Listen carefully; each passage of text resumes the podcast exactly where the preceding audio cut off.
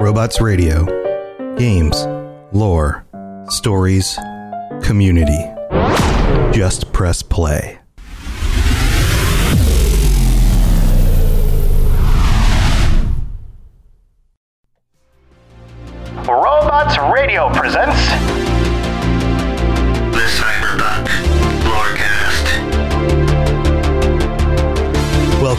Cyberpunk Lorecast, where style is just as important as substance. Welcome to the podcast where we explore the lore, news, and gameplay of the cyberpunk games and other dystopian worlds. I'm your host, Robots. Hey there, Cyberpunks. Welcome back to the Cyberpunk Lorecast. This is the show where we talk about everything cyberpunk and maybe other stuff in the future. We'll see. It depends on if we uh, run out of content, but that's probably not going to happen anytime soon. Um, man, my intros are just like spur of the moment right off the top of my head. I am your host, Tom or Robots, and I'm here with my co host, Logan, Captain Logan. How you doing, buddy? I'm doing good. Yeah, there's yeah, just swimming in content will never dry up. I'm no, I'm having a good time. Uh, I I just been I spent the last two hours before we started live playing on the latest patch, so I have thoughts Yeah. and feelings about it. Yeah, I think I want to get into. I think the entire internet has thoughts and feelings. Um, mostly feelings. Mostly feelings. Crazy. Sometimes thoughts. Those can be rare, but mostly feelings. um, And sometimes not even the best thoughts. Sometimes the, the, the worst, least thought out thoughts possible, but very strong feelings. very strong feelings, yes. And we are recording live again. We uh, we had planned to do a follow up on our Cyberpunk Red episode with Scruff last week, but Scruff seems to have fallen off the planet. I don't know. I mean, he's down in Australia. Who knows how gravity works down there? Um, hopefully, he's okay and not, you know, flying off into space.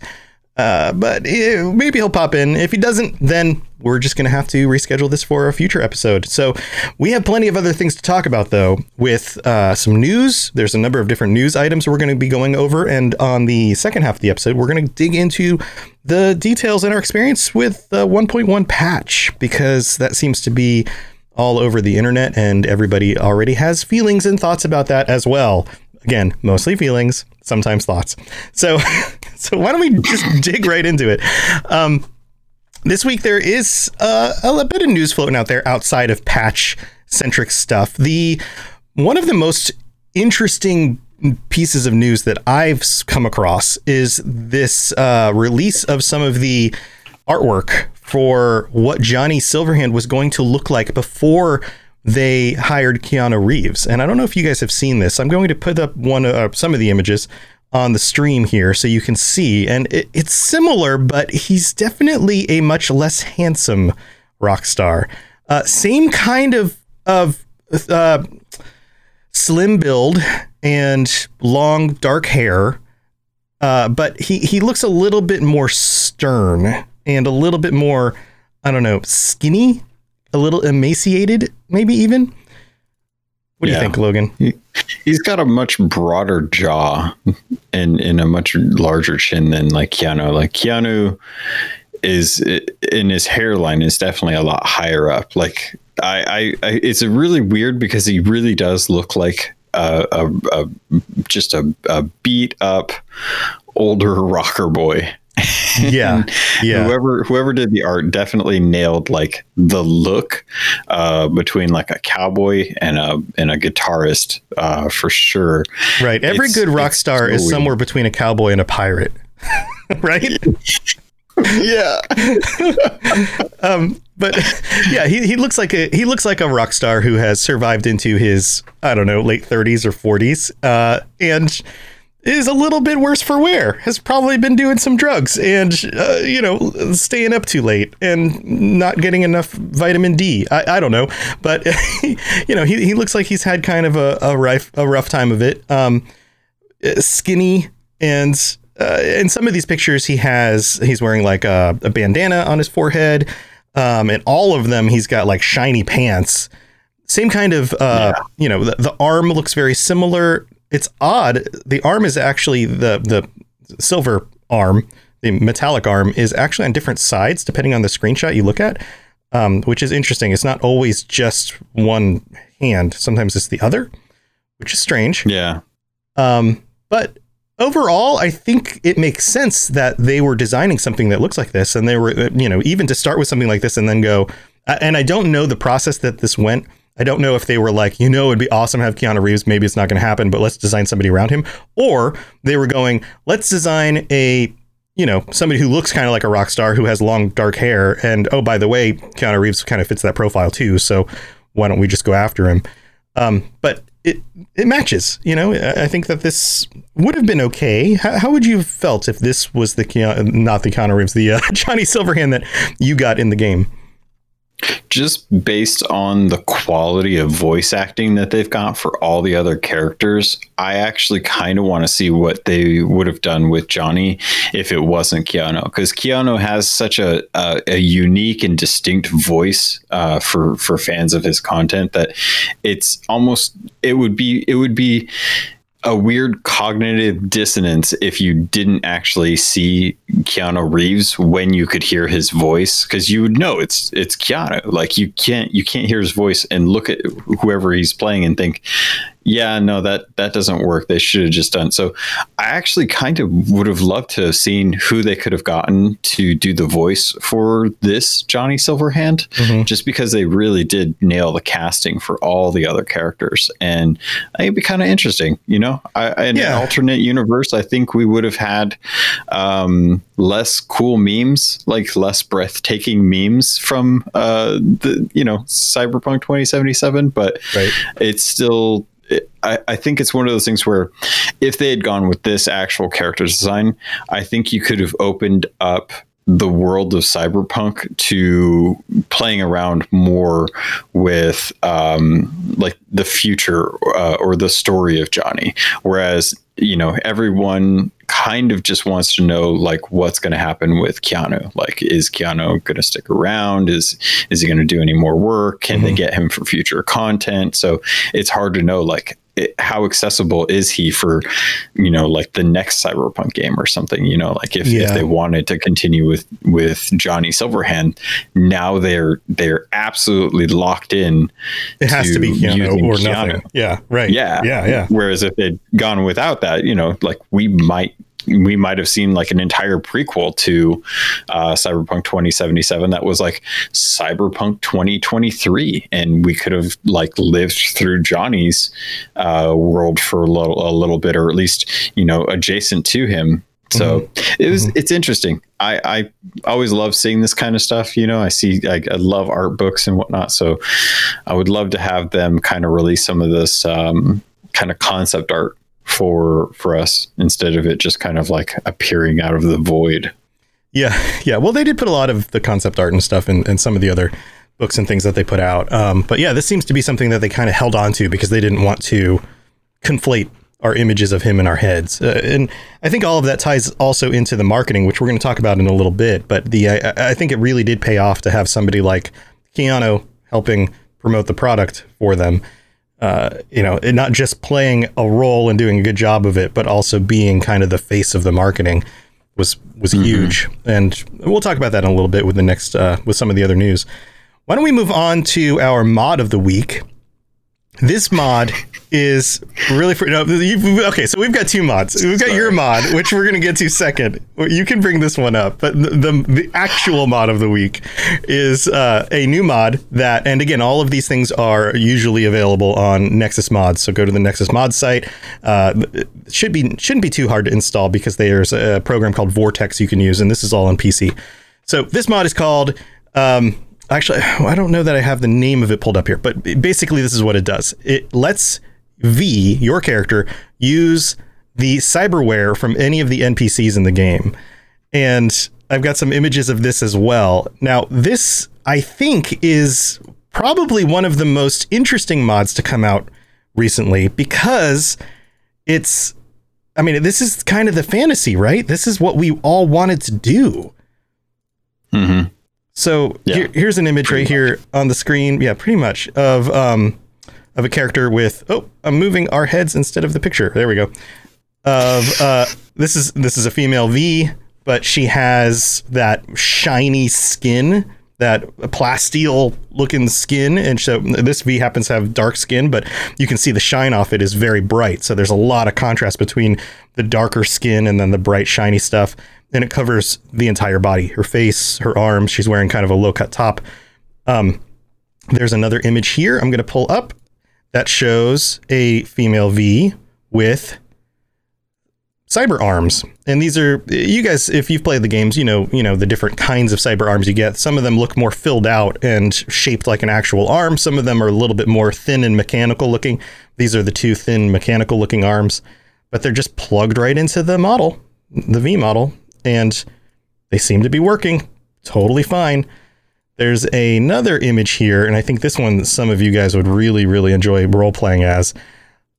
We've got the um the the glowy eyes and Oh yeah, the maelstrom stuff. the maelstrom yeah like the the whole head. And it's with some of the maelstrom characters the whatever that thing is they put on their heads with all the red lights actually goes further into their face. It's like deeper into their face than their actual front of their face is which completely changes the way their profile looks. If you get what i'm saying about that? You know how that works? Like some of them look like Oh, it's yeah. like half their face is actually missing and the thing's like in lodged in you know in their face. This keeps the basic shape of the humanness of the face but just puts that mod right where the eyes and the forehead would would be. Yeah, this is what I wanted. yeah yeah and then when I, when I was playing through, this is the stuff that I wanted. Yeah, and then the rest of the body still has, you know, like the, you can see the little marks, the metallic marks and augments around, you know, the uh, the inside of the elbow and like the neckline and the arms and there, you know, little metallic areas where it looks like these are either completely replaced or augmented arms and body parts. Yeah, like this is a lot of the stuff that that you know a lot of people were looking for. Um, especially with like the like the chromed out uh, body, you know, like being fully chromed. Like they show you, and this was this was kind of the thing that really kind of made me feel weird about like playing through it. Is is your character really doesn't change at all beyond the character creation screen. You change your your gear, your gear looks different, but you don't change you. And with you know with the art book, with the marketing, they had like kitsch, they had uh, military, they had um, oh I'm blanking on the other neo kitsch was like it, it- like neo kitsch is the one that I'm thinking about where I'm like no that is that is like the the corpo who have moved beyond the corpo life to go back to the kitsch but they still have all the money. So now they're just like chroming out their bodies. And I'm like yeah I want to ascend to that point. I want to yeah, uh, get get to the point where I can totally chrome out my whole body. And I think the the there's only one thing in the game that like like allows you to actually change your look. So when I see like these mods coming out, and I'm like, that should have been in the game. We this is why you're so tempted do to get this. the PC version. We were talking before the show, and you're like, ah, maybe I'll get the PC version too. This is it, right? So you can play with all the Yeah. mods. Yeah, I really would. Yeah, especially considering some of the the weird mods. Were did you have any before? Before I touch on the ones that I was, Well- I was going to jump into. Yeah, Crystal in chat mean uh, asked if we covered the play as Doctor Fingers mod, which we haven't. But you can make a character that is basically looks like Fingers, um, the Ripper Doc, who you come across in the main storyline, so it's not too much of a spoiler. Uh, but if you've if you've come across him, you know him, you know what he looks like. If that's why you want to look run around this world, then you can do that. Uh, what's what's the mod that you're going to bring up? And Okay, I'm so, just I'm uh, just serving this up to you on a platter. This is yours. Go for it. I don't I don't know. I have not checked these out obviously because I don't have the mod. I'm hoping maybe you can try these out and see how you like. Um, but there's a great tweet that I just came across because I follow on Twitter. They've got the the 2077 like topic that you can follow, and uh, Bulwark 15 on Twitter um, just clipped out some of the most perfect um, the perfect images from the the Nexus modding community. So he he's he or she I don't know who it is. They uh, say that the cyberpunk modding community is already hard at work. I see, and they have they have like four images here. One of them, V pregnancy. if you want if you, if you wanted V to be pregnant, yeah. Okay. So that's a mod. Oh, so okay, wait, wait, pause, pause. Okay. few thoughts. One, like looking down like the legitimate route, role playing. Okay, maybe you want to role play your female character as being pregnant. That seems like a very niche possibility, but maybe that would be useful. Uh, a little bit more, less uh, legit route. I didn't think the kinky stuff would come out this fast. like, like this is a kink mod, right? Right? I I would assume so. I don't know. Like some people I- really like pregnant women, and that's a big turn on to them. Like that's a thing, right? yeah, I, I'm not here to judge. I'm not here to. I'm not either. that- I'm just. I think that's got to be the motivation, though, right? I would imagine so. I know I've seen it on um, models and stuff like that, but it, it, you're not wrong. Yeah, I'm not. I'm not judging anybody's anybody's sexual preferences. Like that's usually Yeah. that's just baked into your brain. That's who you are, and that's fine as long as it doesn't hurt anybody or children. Like that's fine. Uh, But but like that's. I mean, that's got to be the reason, right? That's like Yeah. And, and you're not wrong because in in line in, in in the thread of this tweet, the next one is public hair for female V. In public public hair. Pubic. Sorry, That's a different kind of kink. it is definitely yeah public hair. You know, if you want like public, you walk around and let other people style your hair for you actively while in public. That's what public Yeah. hair is. Um, so there's there's yeah there's pubic hair. There's one that's called and I I admit my ignorance on this one because I'm not 100% sure what this actually entails, but there's one called e-girls makeup edits. And I right. don't know what that means. I, I mean, that's probably okay. So I, I haven't looked this one up, but it's probably just allows you to edit makeup on either your character or NPCs. Um, Yeah. Most likely, it's your character. It, it, it probably allows you makeup options from other NPCs in the game that aren't already on your character. So if you like, if you pass a certain, you know, people in public or you know one of the uh, moxes or whoever, and you're like, ah, I like the way her makeup is. I wish my character looked like that. You could you could do that. Yeah. And, and I was, it's funny because I was heading over to Nexus Mods just to check out and see if I could dig into a couple of these real quick just to get a little more information about them. I didn't have time, but uh, apparently there is one, there is one that allows you to play as Red Menace or Purple Force as well too. Which, if you don't know, is uh, the two of the the, the three um, from the Us Cracks, which is the uh, the the Japanese ish band that is in Cyberpunk, uh, which is like part of the story down in down in one of the storylines. But yeah, so if you like the big insect look of the of the characters with their bug eyes or or the uh, the multi eyes and stuff, like if you want to go that route too, there's a there's a Nexus mod for you, and it's super cheap. It's like so cheap. Pretty sure it's just free. Pretty Yeah. sure you can just Yeah. install this. Yeah. So yeah, if you if you want bug eyes, you can get literal bug eyes. That's awesome. That's awesome. Now, outside of these kind of wacky mods, there are a bunch of um, other mods showing up on the on the Nexus mod store that are a little bit more beneficial for uh, like just playing the game or uh, role playing the game, even. So things like uh, improved mini maps, save editors, uh, menu improvements, uh, command line stuff, library swaps. Um, even uh, being able to alter recipes or skip the intro video. There's a bunch of these kinds of quality of life types of updates, but also the kinds of stuff that allows you to kind of get into the guts of the game a little bit in order to customize it and play with it. So if you're looking for any of that stuff, that stuff's great. Uh, I haven't called out anything specifically to really dig into because they're all kind of what they're what they sound like. So go to the Nexus mods for a site for Cyberpunk and, and just look at the most popular list. You'll see a bunch of those. But then there's also things like um, cyber fashion and being able to unlock any of the fashion across the game and um, apply it to your character, which would be great for screenshots or role playing your character in the world. Um, and then even things like more realistic driving experience, which seems to try to you know adjust the car's movements and things like that. So lots of lots of stuff you can check out there.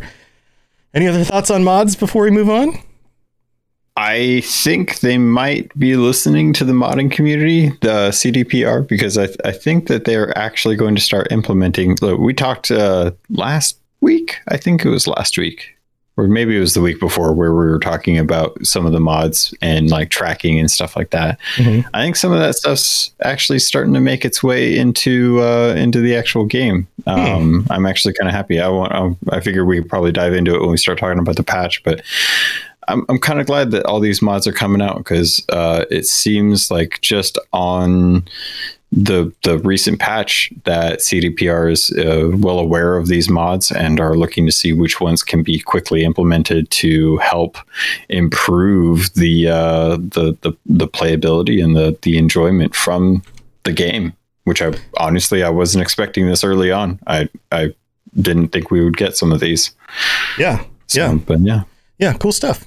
Well, we have one other news topic to talk about here. There is an article from Euro, Eurogamer.net, and I know that this was sent out on other sites as well. This is just the one that we, we happened to pull up um, that talks about the uh, the sales of the game. So, according to this, Cyberpunk 2077 is now the biggest digital game launch of all time, and 80% of the digital sales were on PC. So, the details go into it a little bit. Selling uh, 1.2 million digital copies in December of 2020, Cyberpunk 2077 is the biggest digital launch of all time. Um, I'm going to fix the overlay while we talk about this because it looks like Scruff is joining us. I did want to. I did want to say is uh, selling ten point two million digital copies, not the one point two. I'm sorry, 10, 10.2. I got a little distracted. Hey, Scruff. Yeah. Scruff made it. Hey, buddy. Hello. Hi. Sorry. No problem. Sorry. we're uh, a we're just going over some. delayed. Yeah, no, no biggie. We're just going over some uh, some of the news. We're just wrapping up the news part of this, and um, so yeah, 10.2 Yeah, cool. million digital copies on PC. Holy crap, that's that's a ton. That's 80 percent of the the stuff that was sold. So we're looking at about 12 12 million total. Um, that's that's Yeah. a phenomenal amount, and hopefully that I don't know. Hopefully, hopefully that's enough. Uh, what do you want to say? It's like it's Call of Duty sales, like right there. I mean, this is the Call of Duty. biggest digital It's got to be enough for them to keep keep working on it, right? And Right. That's what they, Right, They, this is- they already had it in the pipeline, right? So Right. This is like gonna go, public. "Oh, we're not making the DLC anymore. This is public demand for keep working on it, keep patching it, keep getting it out there. What I hope that the the people who make decisions do not take away from this is that marketing trumps quality, because I, I don't want them to look at these numbers and go, oh, well, clearly we marketed this really well. That's why it sold sold so good. And now that we got everyone's money, let's just move on to the next project because I think that they're going to like they have to fix the goodwill with the consumers or the next project definitely isn't going to sell the same same way. It doesn't matter what A-list star they have on the, the next project if people are too skeptical to buy it, they're not going to buy it. I don't know. I think people have short memories, to be honest. Yeah. Well, uh, I mean, the the nice thing is, is that because this game is selling so well, more and more people are going to be playing it, and a lot of, I mean, we're we're kind of on the the edge of the the the people that are discontent with the game. Like we love the game. We try to call out the the criticisms that we have as valid as they are, and try not to just you know bag on the on the the company for you know the the the show that they've just kind of like you know stepping on the rake every time they come out of the office. Um, but other other people out there are going to be doing that. Tons of other pundits out there are going to be being like i can't believe they did this. Of course they deserve this. They need so like cdpr has a long way to go before they stop getting uh, you know chomped at by by everyone who's uh, just completely discontent with the the state of the game. And i i mean I understand where they're coming from. I understand where CDPR is coming from. I still feel bad for the devs, but uh, knowing that, I feel confident that uh, we were going to be talking about how CDPR needs to fix this game until it gets fixed. And I don't think Hmm. they'll. I don't think they'll be able to let go of this game as much as they might want to, uh, d- just because of the backlash that's happened. Um, until they've kind of righted the ship and gotten us back on track. But that's just speculation from me at this point. I mean, this is me looking a long way in the future, but but from a person who comes very solidly from the RP side of things and and the narrative side of things, I think you know, game fixing the the technical issues aside, if they come out with some stellar DLCs that really explore some interesting stories or interesting parts of the world. You know, like Blood and Wine is is you know regarded to be you know just as good as the main game of Witcher, if not better. So you know, if they if they can pull a Blood and Wine out of their hat, you know, at the end of this year or at the beginning of next year, I think that'll go a long way after the technical stuff to being like, oh, okay, they, you know, technical stuff aside, this is a, this is now a place where you can, they can tell stories about this really interesting Yeah. world, and we can actually stop talking about the technical issues, and we can, you know, concentrate on what's Assuming What's people can play it, right? Assuming people can enjoy it in a way that's not too distracting and and frustrating This is the thing for me. 1.1 just came out, and I stopped playing for a while because the frame rate was just really bad driving around. And Mm-hmm. yeah, you can fast travel, but it was just it was annoying me. So I just sort of waited for the first patch, and then the uh, the frame rate's way better. So I've been driving around again. Um, Right. And as I was saying on on Twitter, I I finally got back to the afterlife and ordered my Jackie Welles. So Yeah. yeah. Well, why don't we why don't we transition into that? Why don't we talk a little bit about the patch and then we can get into Scruff's section about the Cyberpunk Red stuff. Um, we've all it's I believe had an opportunity to play with the new patch a little bit. What is your what is your general takeaway so far? Either of you want to uh, start? can- I can, I can drive around the city. you can drive around the city. That's kind of your main takeaway on this one. Yeah. Yeah, I mean, I could just it would it would I would just get such bad dips driving around that it wasn't really worth it. Um, so yeah, I mean, I don't know. Uh, I always had fine, you know, like in combat and in story scenes and stuff was always fine for me. I'm running in an older rig. I've only got a 1070 uh, and like a fifth or sixth generation i5. So like I haven't got a super good rig to be honest. Yeah. But now I can play. That's yeah, that's good My enough. main then. takeaway. Yeah, yeah. Logan, what do you what are your really thoughts on the patch? You've been playing on Xbox. Yeah, so I've been I've been I've been doing the due diligence for the good people out there in console world. Uh, fear not, I will be your savior. Which X, which Xbox?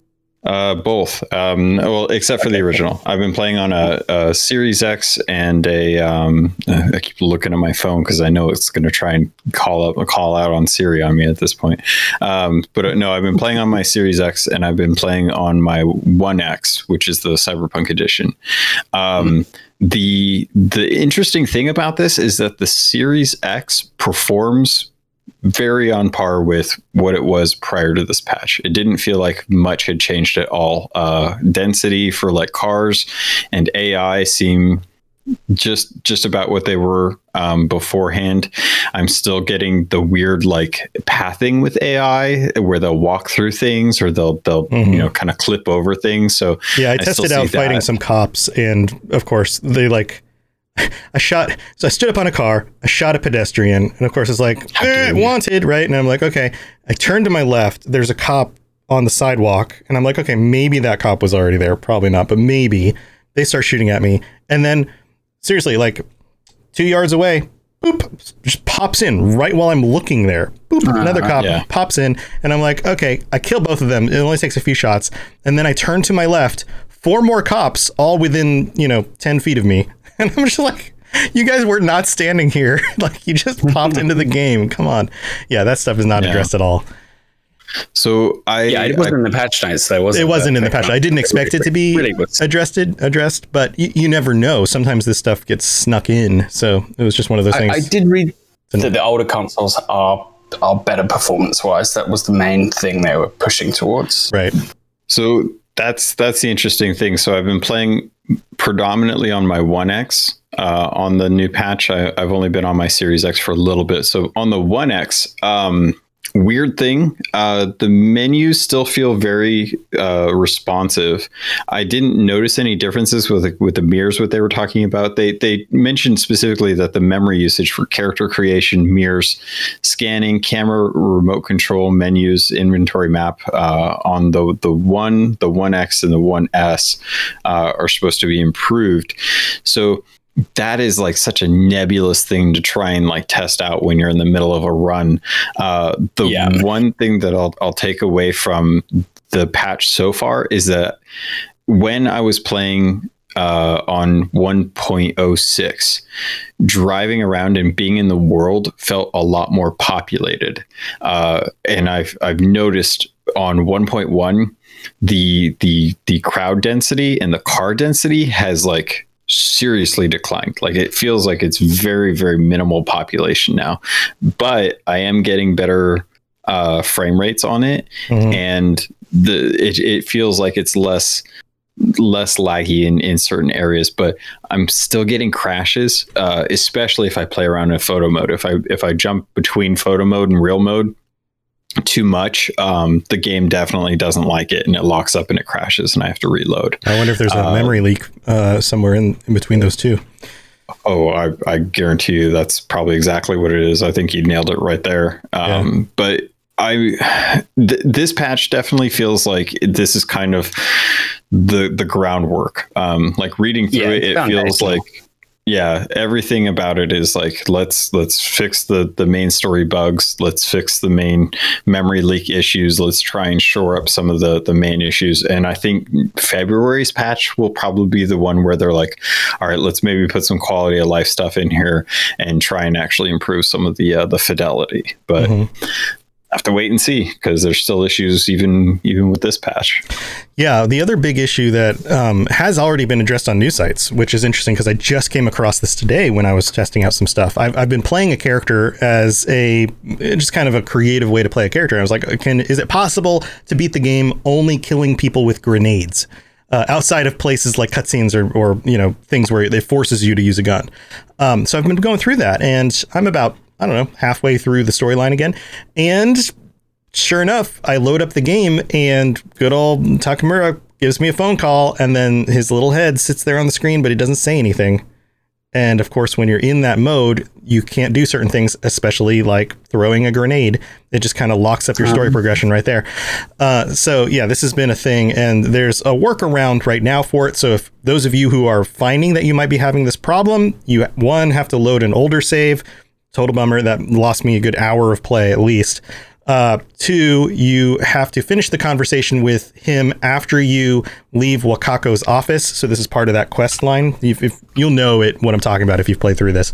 Um, but you have to finish the conversation with him right outside the office, then skip 23 hours ahead. So you got to do the little wait time thing, and then that should trigger the hollow call with him, and you should have the conversation, and it sh- should go as planned. Outside of this, it seems to just kind of lock up the progression for the game. So yeah, I, I'm sure this is on the top of their next things to address. But if you don't want to wait for that and you don't want to have to go back, you know, too far, I guess. But uh, I guess it depends on how much further you were in this quest chain um, while still waiting to do this next section of the of the story. So kind of a bummer there. Hopefully that that gets addressed in maybe a quick patch before we have to wait for another big patch, another you know who knows three four weeks from now.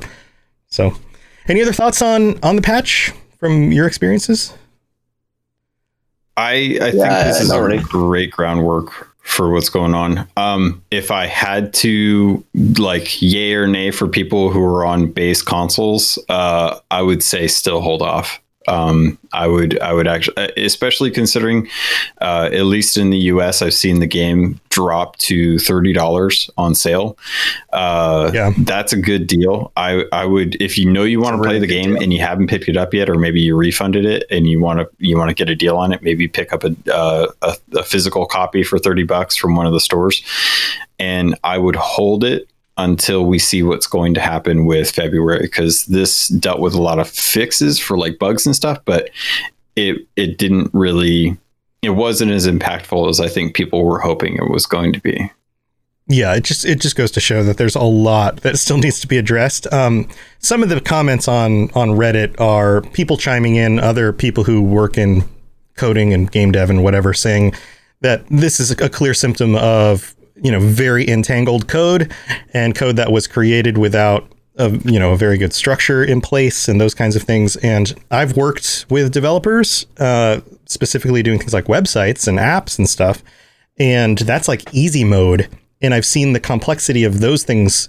You know, when you implement something new and it messes something else up, I can't imagine having you know dozens or hundreds of people working on a team and, and the complexity of having to unravel something like that in a game like this. So um, yeah, this is the beginning of what I hope will be a regular process, and we'll just get more and more addressed. And it's just going to take time until we get to a certain place where, you know, for the most part, the major issues are taken care of. Um, all right. Well, tell you what, let's move into the middle of the show because we've got some Cyberpunk Red to talk about with Scruff again. and then, yeah, and then, then we'll be back with that. So here we go.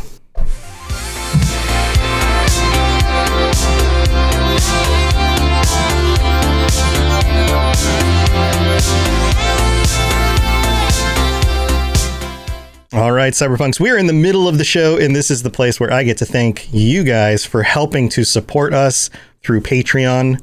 Patreon.com slash cyberpunk lorecast. If you're interested, you can get ad-free episodes, you can get the opportunity to join us on an episode, and that's exactly what we're going to be doing next week with uh, Ethan D, Kather, and So Toasted. We will have three guests potentially, so if uh, if you're one of those three people, then you want to join us. Make sure that you join us Sunday night next week, and that is the 31st at 9 p.m. Eastern, 6 p.m. Pacific. And if you can't make it, please let us know. Um, you can still do some sort of pre-recorded content and send it in. We can still feature what you want to say on the show, even if you can't make it live. But uh, Logan are very much looking forward to talking with you guys. We're going to be talking about your experiences so far with the game and your thoughts on these kinds of things and, and get to know you guys a little bit more. Find out more about your any of your experience with a tabletop game and if you've done any of that and and those kinds of things. So it should be a really fun conversation. If you'd like to join us for that, there is still time to either sign up or upgrade to the upgraded status on the, the Patreon. So you've got a week before that happens. You're welcome to join us. And uh, thank you, especially to all of our patrons. You guys are amazing. We've got a whole bunch of you so far, and I, we really do appreciate it. I can't tell you from the bottom of my heart how much this really does help me uh, continue doing the things that I want to be doing in order to make a living. And it really, really does help. So thank you very much. In a world where solid state electronics and vacuum tubes are still meta, people never stop loving atomic powered everything. A chosen 500 stepped inside a subterranean vault to be spared the nuclear horror of the inevitable Great War. 25 years later, they emerge after the fallout settles to retake Appalachia. Among them, two former rivals whose blood feud will tear West Virginia apart in their epic struggle for survival. Chad, a Vault Bro who has a strength of 15, an intelligence of 2, and is a complete wasteland dickhead. Simon, a complicated anti-hero who chooses light and hope, but accidentally becomes a cannibal and wakes up naked and afraid with a Scorch Beast Queen after a date goes terribly wrong. What? I mean, it's a wild wasteland, right? This dark humor radio drama will have you driving off the road and crawling out from under the fallout. Two men, one wasteland, and so many nukes. Chad, a Fallout 76 podcast, rated R, now streaming on your holotape player podcasty thing.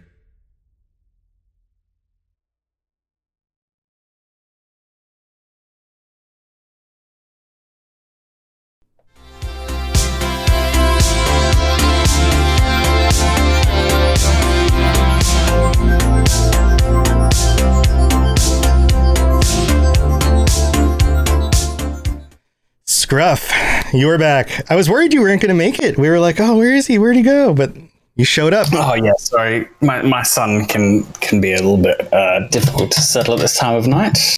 Yeah. Um, but I have uh, I've put him down. He's asleep. well, good. Um, and I'm back.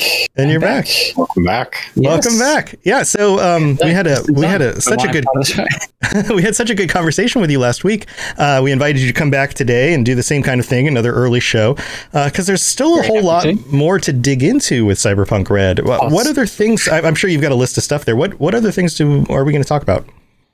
Well, uh, I thought I would kick off with a bit of a bit of a shameless plug about something I'm doing in Red at the moment um, with R. Talsorian Games and Syrinscape.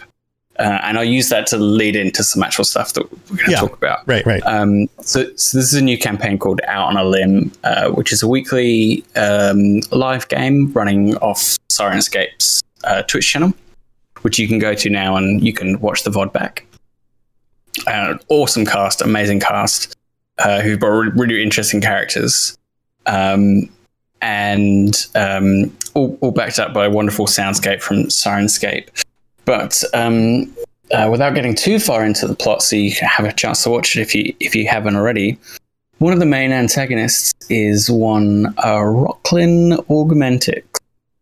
Uh, it's shaping up to be a, a bit of a mover in this story, and so I wanted to talk a little bit about the corporations um, as they have transitioned from 2020 through to 45, and then who survived to 2077. Right, right. Because if you've Um, played 2077, the corporations are in a very similar situation to back in 2020. They're They are They're on top. Big they're doing the thing that they do. But 45, like we talked about last week, is very different.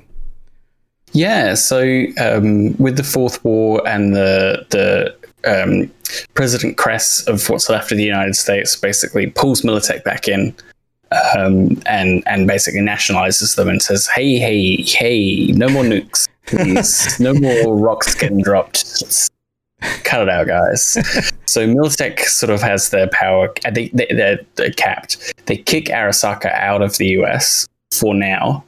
Um, and and a lot of corporations just they just go bust and they just disappear. Um, so there's this huge turmoil of like who survives, who buys up who, who's a new player on the block.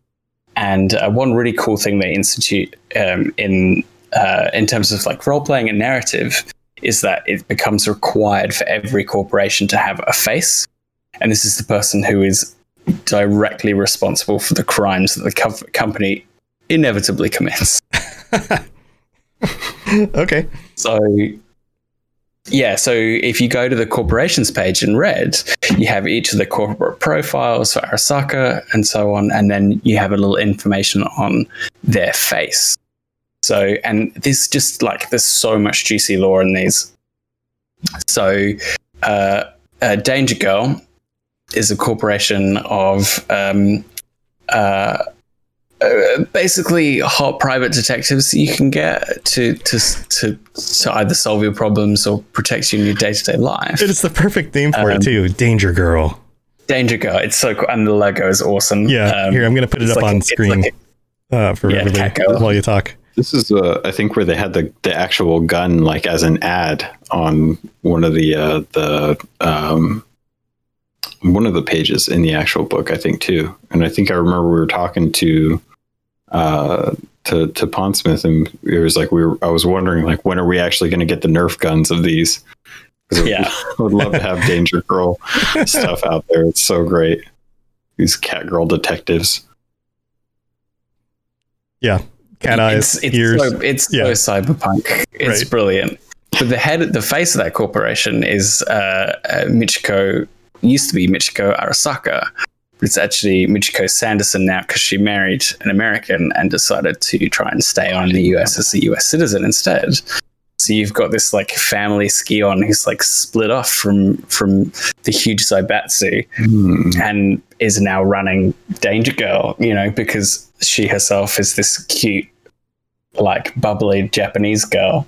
Um, and it gives like having her lead the corporation and be the face of it, like it gives the corporation more character, it gives it like something to to like to, to um, get into narrative wise.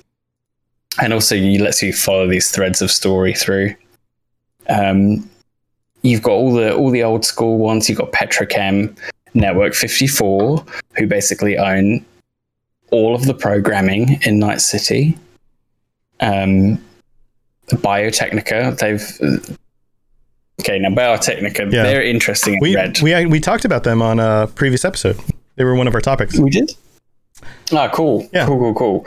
Um, with their with their bioengineering and and the trying to repopulate the countryside. Yeah, because it was a it was a really interesting con like counterpoint to the cybernetics industry and and all of that stuff that's going very very strongly into robotics and AI to have have a company like this that's focusing on um, you know biotechnology on nature and augmenting and changing that in ways that could potentially help the planet or not um, is interesting or not. Yeah. yeah yeah Well, I, I so the campaign I did for Roll to Cast, like based around Biotechnica, because of a theme that that Pondsmith planted in my mind to do with kind of this guerrilla gardening idea that it, it becomes really punk in 45 to be self-sufficient to like grow your own food in the wasteland and and you know take charge of that stuff. But the only people with the tech to do that are biotechnica. So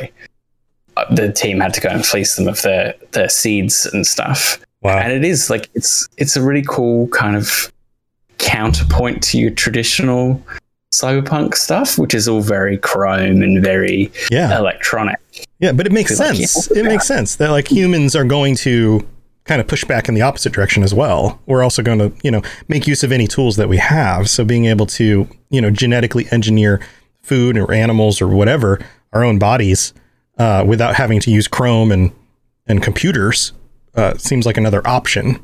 So of course we would explore into that option. And of course, you know, food itself has a whole bunch of uh, cultural um, and and political significance to it. You know, Yeah. who gets the food from where and what it means to to have the you know the food of your culture or whatever. Right. you And, know, in a world where no, go ahead, keep going. I was just saying in a world where everyone is eating bags of kibble, which is, you know, a step up from cat food, you know, essentially having, you know, growing a tomato is, is like a, can be very significant um, development. Yeah, and as we know with a lot of this stuff, it's taken from real world issues and just extrapolated into the future. And in in the real world today, we're dealing with genetically engineered food and and what is you know how does this actually work? And it's one of those things that's really interesting because a lot of people don't know that we've been genetically engineering food for the entirety of human existence through combining crops and and cultivating them and, and, and those kinds of things. We just were doing it in ways that weren't as uh, nuanced and detailed as going into the the genome and and editing them on that scale. But by mixing crops and changing things around and grafting things to other roots and, and the more natural ways of doing this, we were doing exactly the same thing. It just took longer. And now that you can actually get down into the details of this stuff, you can make it do all sorts of things. And the question then is is that healthy? Is it not? Is it dangerous for humans? Is it dangerous for the planet? You know, for other species?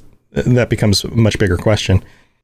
So, Uh, it's always it's always dangerous. It's always bad in cyberpunk. If that's the question, it's it's it's it's always the worst it could possibly be, um, which is what makes you know the successes of the players, you know, or the heroes, depending on you know what approach you're having, all that sweeter. I think.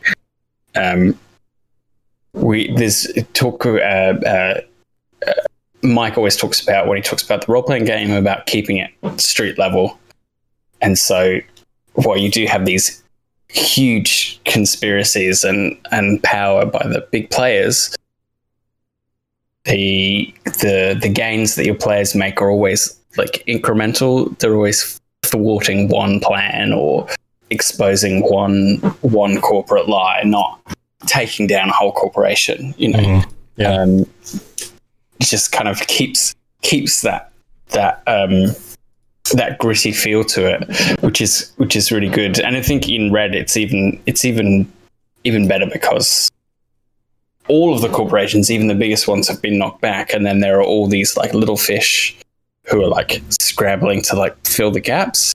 And so, you, as well as all these awesome corporations, um, the new ones, the old ones, it's really easy to like just invent one and put it in and say, you know, this is a startup. They didn't make it to 2077 because they're not canon. You know, there's Sure. you know years possibility to fall out. right. Or you to can- even have your, your player characters start their own corporations.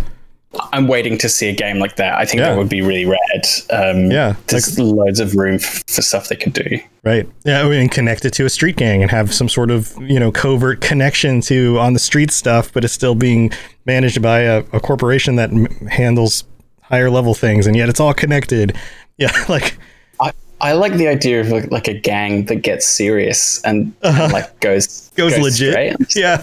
Yeah. yeah, incorporates themselves and they're like, oh, actually, why don't we just become like we make it official? Right. Right. I think that'd be really cool.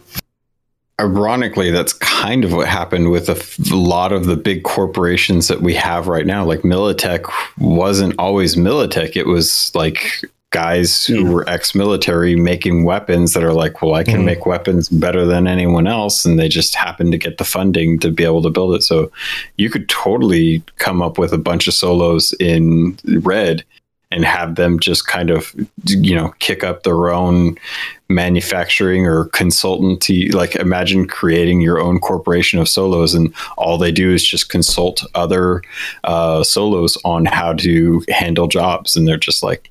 You know, I'm, I'm out of the game, but I'm still offering my my services. So Or they train a become like personal protection service. You know, like uh, any of that stuff. You could could be a thing. Yeah. Yeah. It's interesting. I like the possibilities that are available to you with Red. It feels like they've they've really kind of given you the tools to be able to build. Like I could totally see it going like the complete opposite and having a whole bunch of corpos in a group and having the, these corpos seg- segregate themselves from you know like their own the, the company that they're with right now and try and kick up their own company to actually Mm. take on the company that they just broke away from as a competitor and actually run into situations where they are coming like head to head with their own uh old The mini coworkers. corporate war.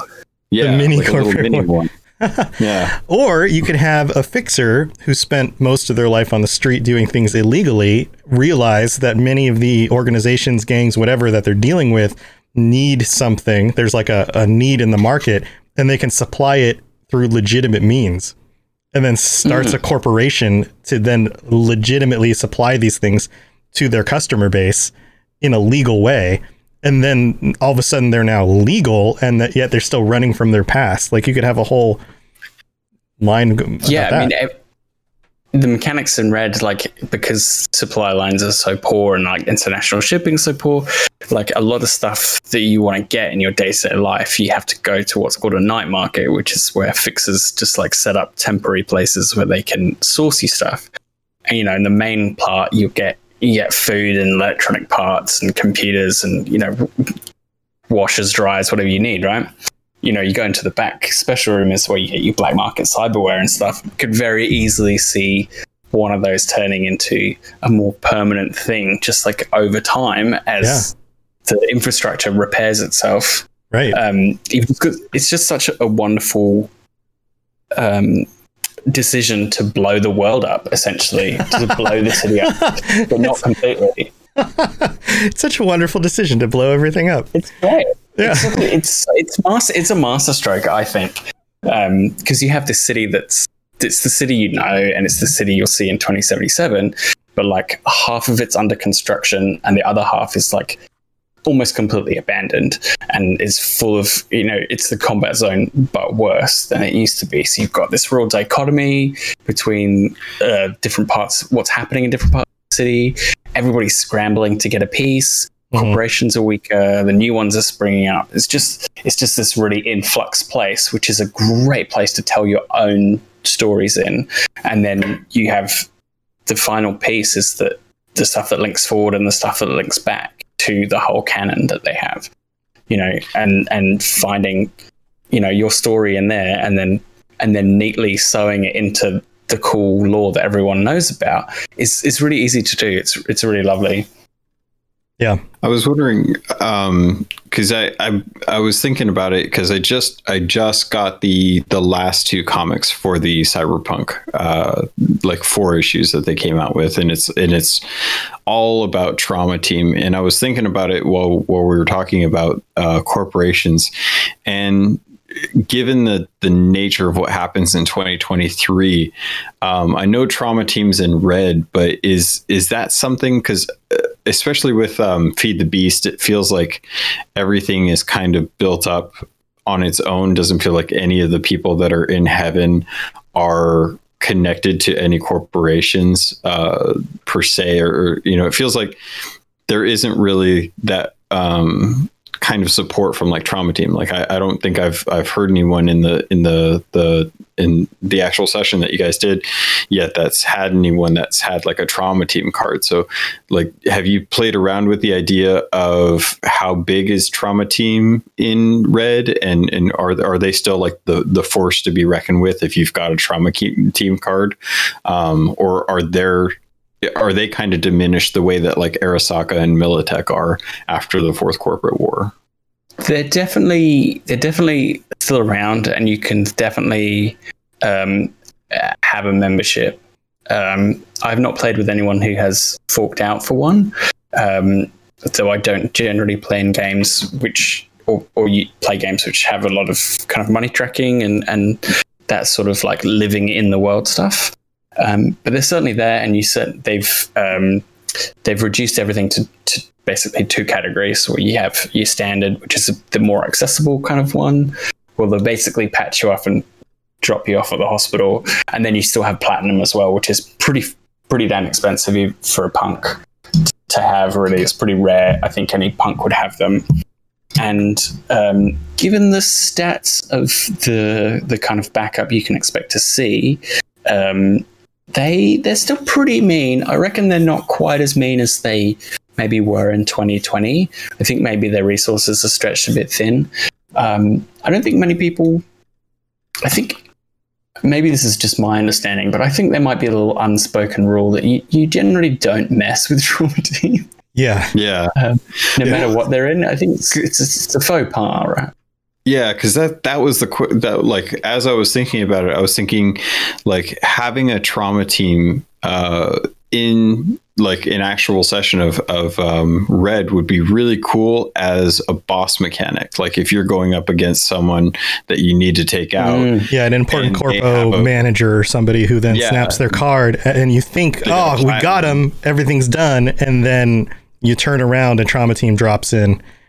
yeah so that that was where i was wondering like how strong are they? Because like the idea of, of going up against a guy and you think you got him up against the ropes you're about to grab whatever you need. And he's all like and that cr- the platinum just sounds and just like reverberates across the room and all the players are just like did you really just summon trauma team? And he's like yeah. Like, son of a and you just have to now you now these guys that like just barely made it through like this really cool like boss fight now have to deal with trauma team and how to figure that out and and it, are they going to be able to catch him or, or you know get rid of him and stuff? And then like how do they deal with trauma team and killing people that are just there to try and save a life Yeah, and it could, Like, yeah, I mean, they- it could even turn into a fun chase mechanic where they're trying not to have to hurt trauma team. They're just trying to capture this enemy that, That like, you know, they keep them alive, but like get away from trauma team while this thing's like chasing them. You know, like that could it could turn into a f- fun adventure. Part of the uh, the thing, yeah. I can, I, I can tell you exactly what they bring. Um, five members: a doctor, a medical assistant, a pilot, and two trauma team security officers. Yeah, yeah. We we did an episode on this as well. Um, that, and like, and the people on that, And they're he- all highly, highly trained ex-military, like intense Their stuff. combat numbers are only ten. I would probably, I would probably bump their combat numbers up to twelve or fourteen personally, especially for the security officers and their assault rifles. I think ten is a little low for, for how it? scary they are. Mm. Um, but they do have armor thirteen, which is pretty terrifying. Yeah, armor thirteen. You just you, small arms fire is bouncing off them yeah, because um, your your handguns are two d six, three d six. Ah. So you've got a very heavy handgun, which Right. only fires well, once. maybe that's the the concept pretty- then is that they're they're not stuff. particularly overly deadly, but they're also very hard to kill. Well, I think the helix, the Tsunami Arms helix on the on the AV4 is is is gonna, gonna yeah yeah that that's little you know, regardless of what the soldiers are wear, uh, uh, packing, um, the tsunami arms is is gonna tear absolutely tear up anything you're behind. So yeah, I think it's not just them; it's the it's you know it's the AV that they have. Oh, as yeah. really Yeah. adds to it. Yeah, Um, but they're around. I reckon. I reckon they survive because there's there's always there's always a market for them, right? It never gets any safer in Night City, um, and they did make an effort to sort of stay out of the corporate war by refusing to answer calls to uh, Militech or Arasaka. They were just like, okay, we'll just we'll, we'll just do everyone else. I'll I'll be hundred percent honest. I would love to see a session where one of your players decides to apply for a position in trauma team and you set it up so they have to fight their buddy at the end of like a boss fight when the guy like snaps his platinum. So now you've got one of your trauma team cast members fighting the rest of the cast members to try and protect this dude that they are trying to kill and you don't realize it and it's like they're sitting there they're going to kill him and then the card snaps and then the guy's like hold on i got a call and it's trauma team they're like you got work to do you're the closest one to respond you got to go save this guy and you're like You're basically right on top of the situation.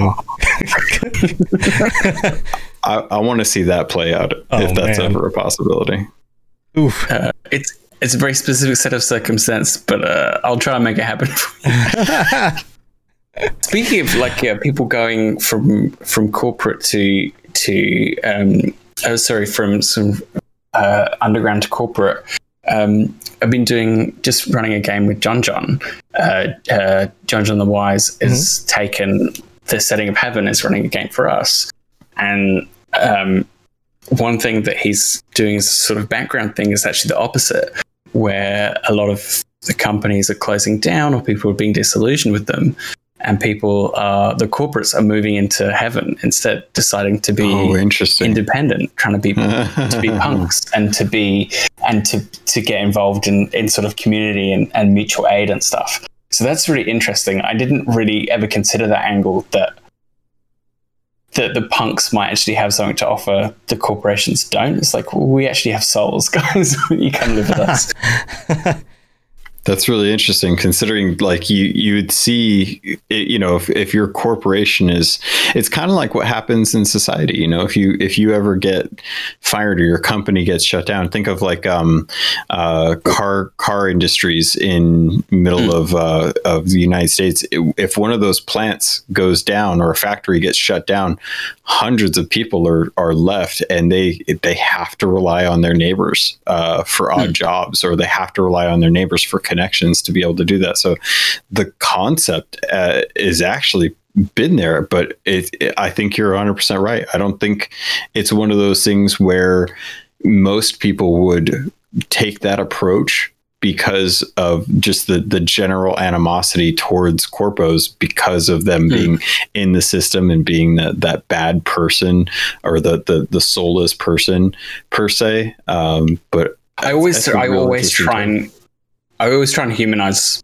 you know corpos or, or gangers or, or anyone as much as I can, right? So um, if you have a fight against a couple of corporate security guys who just you know rent a cop they've been hired, I'll give them names. You know, I'll give them a characteristic because they are at the end of the day they're people with doing their jobs and hoping to get paid for them. Sure, there are people at the higher ups in the corporations who, who are, you know, real villains who are, are really manipulating people's lives and hurting people for indirectly for profit, you know. But the people who work nine to five, ugh, they're sellouts. But just saying they're evil corpos, it's not very fun, you know. Yeah, everyone has right. has made choices. It's too flat. It's not real. Mm. Yeah. I I'm curious. Do you do you find and, and I don't know the scope of how many people you've you've uh, like GM'd for and stuff, but do you find actors uh, tend to respond better to that because they can embody their character a little better than people that are just kind of fans of tabletop games and kind of look at it as a game as opposed to a story being told? I, I think certainly that there is uh, an argument there that that people who are more interested in a sort of a more open-ended game or a more um, combat orient, combat oriented game wouldn't be as interested in in sort of humanizing their kind of opponents in that way. But I think um, you know, as for myself, it's part of the way I I GM is to embody the your opponents, right? And even if I was running just a combat encounter um, with people who are psychotic, so uh, there was a, a, a fight in Feed the Beast where they had to fight three uh, nuts maelstrom women who were like just cybered up to the nines. And so what I tried to do with them is I based them on the three fates and gave them three sort of archetypes. There was a sniper, there was a like a heavily armored grenade launcher, and there was like a, a chick with cyber skates and blades who like came at them. And so you can even if you're not like humanizing humanizing them, saying, Oh, okay, well remember they're people with their own inner life.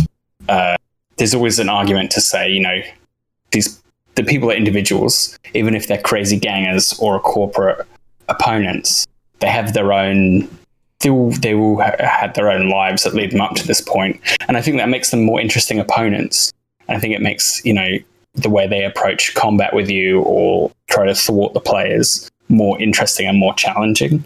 So even in games which aren't as narrative based, there's always good room to. There's always room, and it's always beneficial to to make your your antagonists um, have good character and, and like clear motivations. Yeah. Um, Well, it helps answer the want. question of what, what what would they do in any situation. Because if you know who they are and where they came from, and you put them in a situation, then the situation will play out the way that that character would act in that situation. You don't have to just figure something out as the you know the referee playing the game. Oh, okay. Well, what would they do now? What are they going to do now? You, you would know. Okay, this is the kind of person who reacts this way in these kinds of situations, so they're going to do this.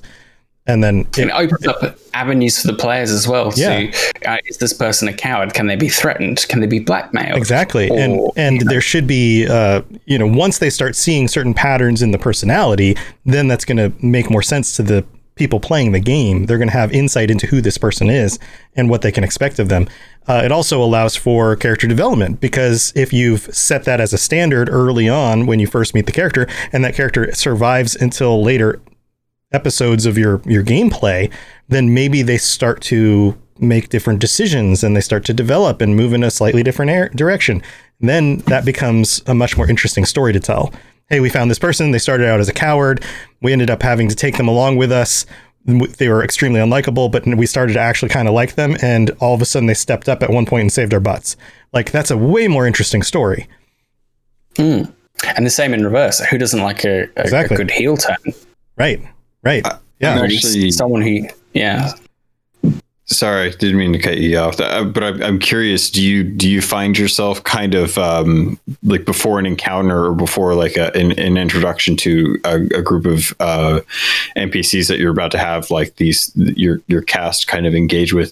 Do you try to to kind of preface some of like the, the description that you're going into with some of those NPCs to try and persuade them to to try and make these decisions, or do you wait until they've kind of set along a path and then maybe toss in something to to kind of see if that'll that'll kind of mess up uh, mess them up or, or or see if they'll change their their perspective on it. Like um, in, in Feed the Beast, I know there was the early part when they were going to uh, the lab to to grab some data for or the the actual um, uh, the the, The seeds. seeds. Uh, the guard was just kind of described as a guard, but at some point um, there was the the hint from uh, that that the guard might actually be female and might actually be attractive, and that kind of tweaked some of how Yes. the the scene actually played out. So, Mhm. I do you look for those moments in particular, or or do you kind of have that like? At, like while you're actually getting set up for that, do you already plan on that being like a factor that you're you're going to see if that baits them into a situation? it's always always a mix of both right so when i'm introducing players to to a set of npcs or a scene i always like want to have like visually what are the what are, what are they first going to notice about the person you know glowing eyes silver hair and then there's an opportunity there for you know um, human perception roll. Dv13 reveals this about their demeanor in this moment. So that you you there's a bit of pre-planning of like this is the read that they can get from the situation. And then if there's any fun things like that that you think might might entice a certain response you definitely kind of thread that in as well. You're like oh this person is like endlessly antagonistic and and um, I know that one of my players has a really short the character has a really short fuse so I'm gonna get them to like just be really just really hammer on this person and see if I can get them to buy um, you might layer that in. But you also want to be open because you can fucking never predict what your players are going to do and how they're going to react. So you always um, uh, you can't you can't overplan. So generally, the NPCs will come into the scene wanting something. Say, you know, hey, we're from a gang, and your buddy, you know, the one of the three of your party in your team owes us money, right? And maybe they're not necessarily there to kill you, but they're there to shake you down Mhm. and they're there to intimidate you and make sure you pay up, threaten you, maybe physically hurt you, right? Depending on how it goes. Depending on how it goes. Hey, how it goes? Cyber, cyberpunk. Yeah, they have, but instead of just like you get it, you get ambushed by some people who don't like you. It's like these people want a certain response from you. They want to, they they, they want something that's not necessarily you know you know violence because they could they they also want to live. Um, and and anytime a gun gets drawn, there's a possibility that you know they're not walking out of there alive either. Mhm. So I think you it's a combination of pre-planning, understanding what the NPCs want when they appear, and then yeah, putting without being too heavy-handed, just layering, just popping in the little details that you think will excite certain interesting responses from people. And then if your players make an offer, if your players go something interesting and exciting, just run with it for all you're Yeah. worth. Yeah. Never, never shoot it down. Always run with it.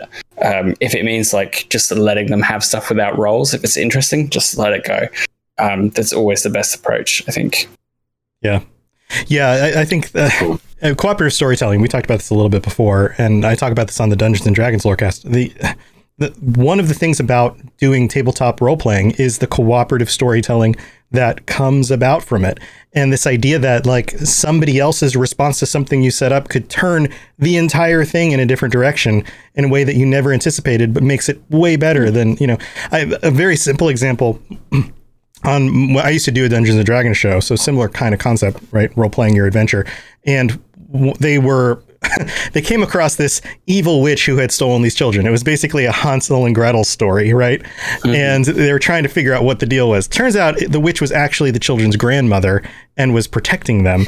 Um, so that's the twist, but they didn't know it. And the uh, one of the characters who was like the uh, the cleric uh, knocks on the door in order to try to get in the place, and the witch introduces herself and says, oh hi you know and, and, and invites him in for tea so he comes in still thinking like okay this lady's gonna kill me or attack me at some point. This is very strange right?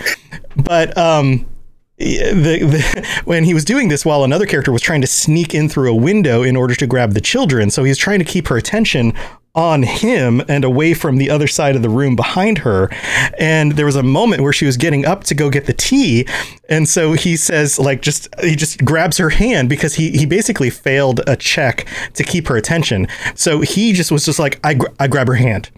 And i was like okay. And then she, so i took that moment as like And then? as like oh she hasn't had a male suitor come to her door in a long time. That's how she introduced herself. She's like oh i don't have male suitors come to my door. It's been a very long time. And so she took that as like uh, oh he's interested in me. So immediately she's like oh hello and then sits on his lap. And like from that point on like it went in a completely different direction. And he was a dwarf too which made it even funnier um oh, lovely. yeah, but like I had no intention for that to go in that direction at all. He just kind of acted in the spur of the moment, which led it into this alternate direction, and and then of course everything goes crazy from there. Um, but yeah, So many awesome zany things that can happen in Yeah. cyberpunk. Oh, yeah. exactly that same vein. yeah, right? and that's Because just a little tiny example. It could be huge. Yeah. It could be a world changing thing based on somebody's. You know, somebody as a player offers something up, and all of a sudden you're going, okay, well, I kind of expected the adventure to go this way, but man, that's a really cool twist. Let's go there. Yeah. And as as I said, you know, starting this out talking about corporations, you can sort of expand this stuff to to um, corporations as adversaries, right? So a corporation, unlike a lot of nefarious corporations in movies or, or games like the Umbrella Corporation, I have no idea what the Umbrella Corporation's business model is. It doesn't seem very profitable. Um, uh, real corporations have actual goals, and you know, what know. corpor- you know how Umbrella makes money. I Um, do. Wait, I don't. Another time though. Another time. But I love that. I have no idea. yeah, you, you can um, you know a corporation is is looking to corner a market or um, uh, remove a competitor or you know uh, get an edge on something or, or, or get some information.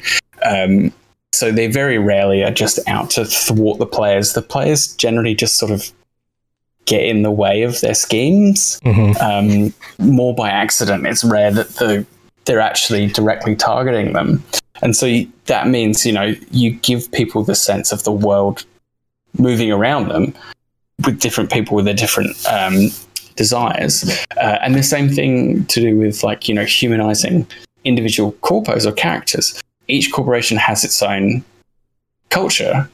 Um, Yeah. and it has its own, uh, you know, and people who have joined that corporation are sort of feed it from it and into it as well. Right. So Right. that can that can add an extra kind of level of of interest and flavor depending on who you select to be the antagonist if if you're going with a corporate antagonist and honestly like you know this is the Lorecast the the the corporations have so much flavor like look at how how iconic arasaka is um, to the whole canon you know and that is just from the strength of the writing and and the the care and and um, detail that's been put into the creation of them.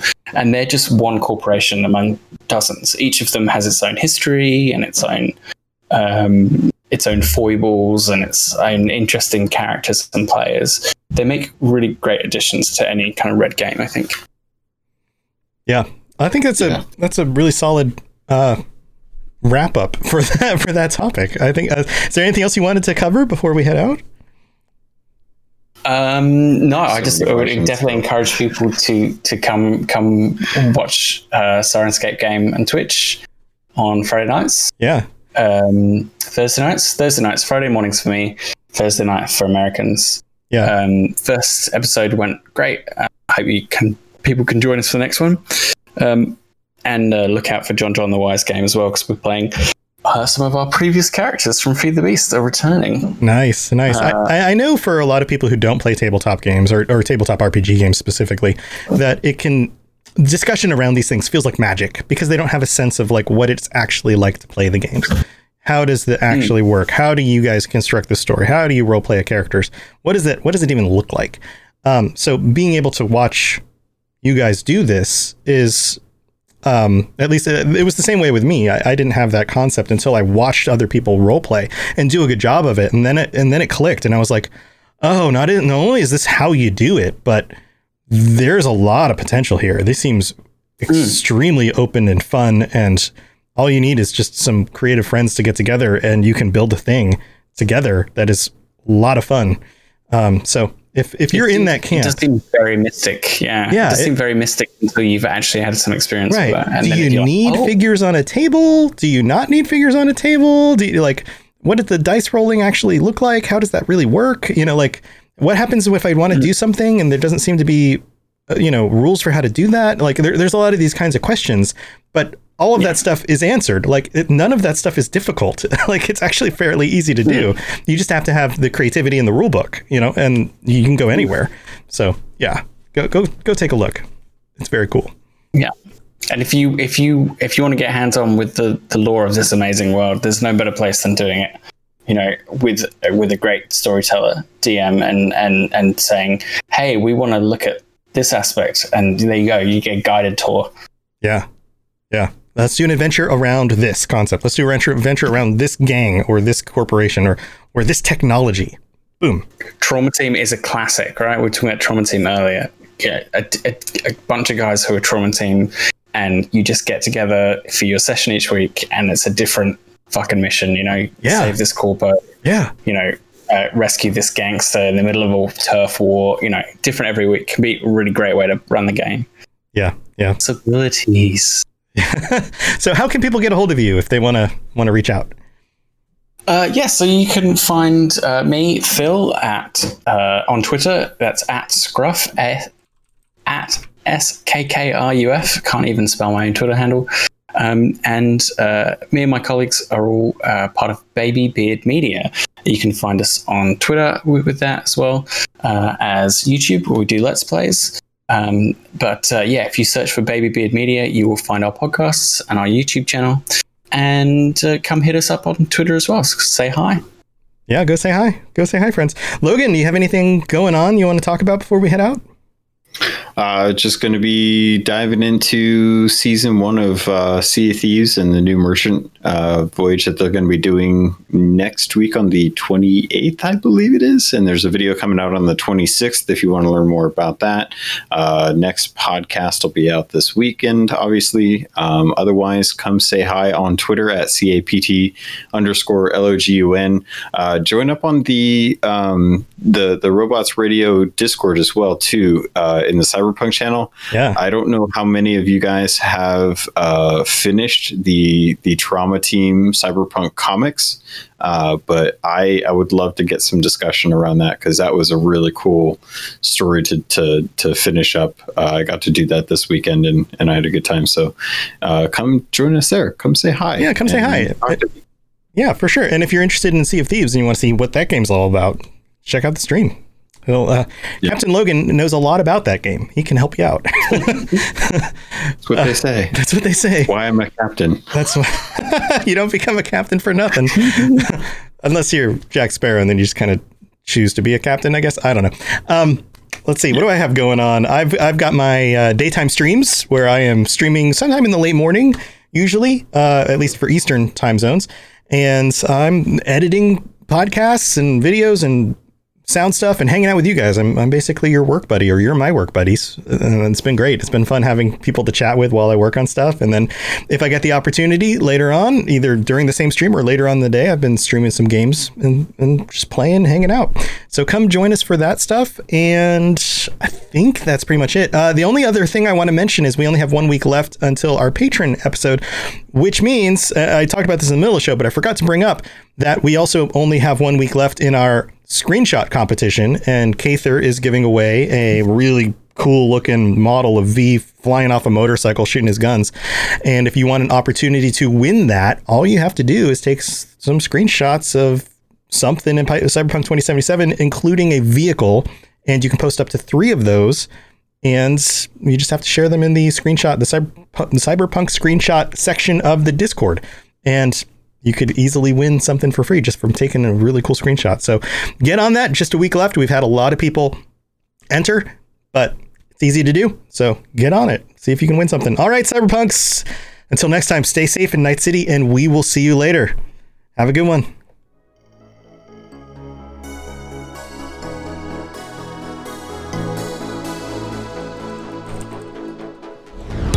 Thanks for tuning in to the Cyberpunk Lorecast. This show is a part of the Robots Radio Network, smart podcasts for interesting people. If you'd like to help support the show, please tell a friend and leave a five star review on iTunes. If you'd like to get in contact, please send an email to cyberpunklorecast at gmail.com or follow us on Twitter at cyberpunklore. Also, join the community on the Robots Radio Discord. The link is in the show notes. The music on the show was written and performed by The Midnight and was used with their permission. Go check them out at themidnightofficial.com. Until next time, stay safe in Night City. We'll talk to you later. You've been listening to a Robots Radio podcast. Smart shows for interesting people. Check out all the shows at robotsradio.net. Do you like adventure? Yeah. Do you like laughing? Uh, yeah. Would you like to listen to a group of people you don't know play D&D and reference retro pop culture you vaguely remember? Um. Excellent. You're going to love Committee Quest. We play D&D in the world of Amarin. We use adventure modules and supplements made by people in the community. We also have a sweet synthwave backing track. Come and join us on our adventure. Volume 1 has been completed. Volume 2 coming the end of January. You can find us on iTunes, Podbean, or wherever you get your podcasts from. Are you into the cyberpunk tabletop games or excited for Cyberpunk 2077? Are you looking to brush up on the lore, stay up on all the latest news, and talk about the game when it comes out? Check out the Cyberpunk Lorecast, a show from Robots Radio with me, your host, Robots. We'll go over all the details you need to know about the world, characters, and story of cyberpunk. Available on iTunes, Spotify, Google Play, and anywhere else you get your podcasts.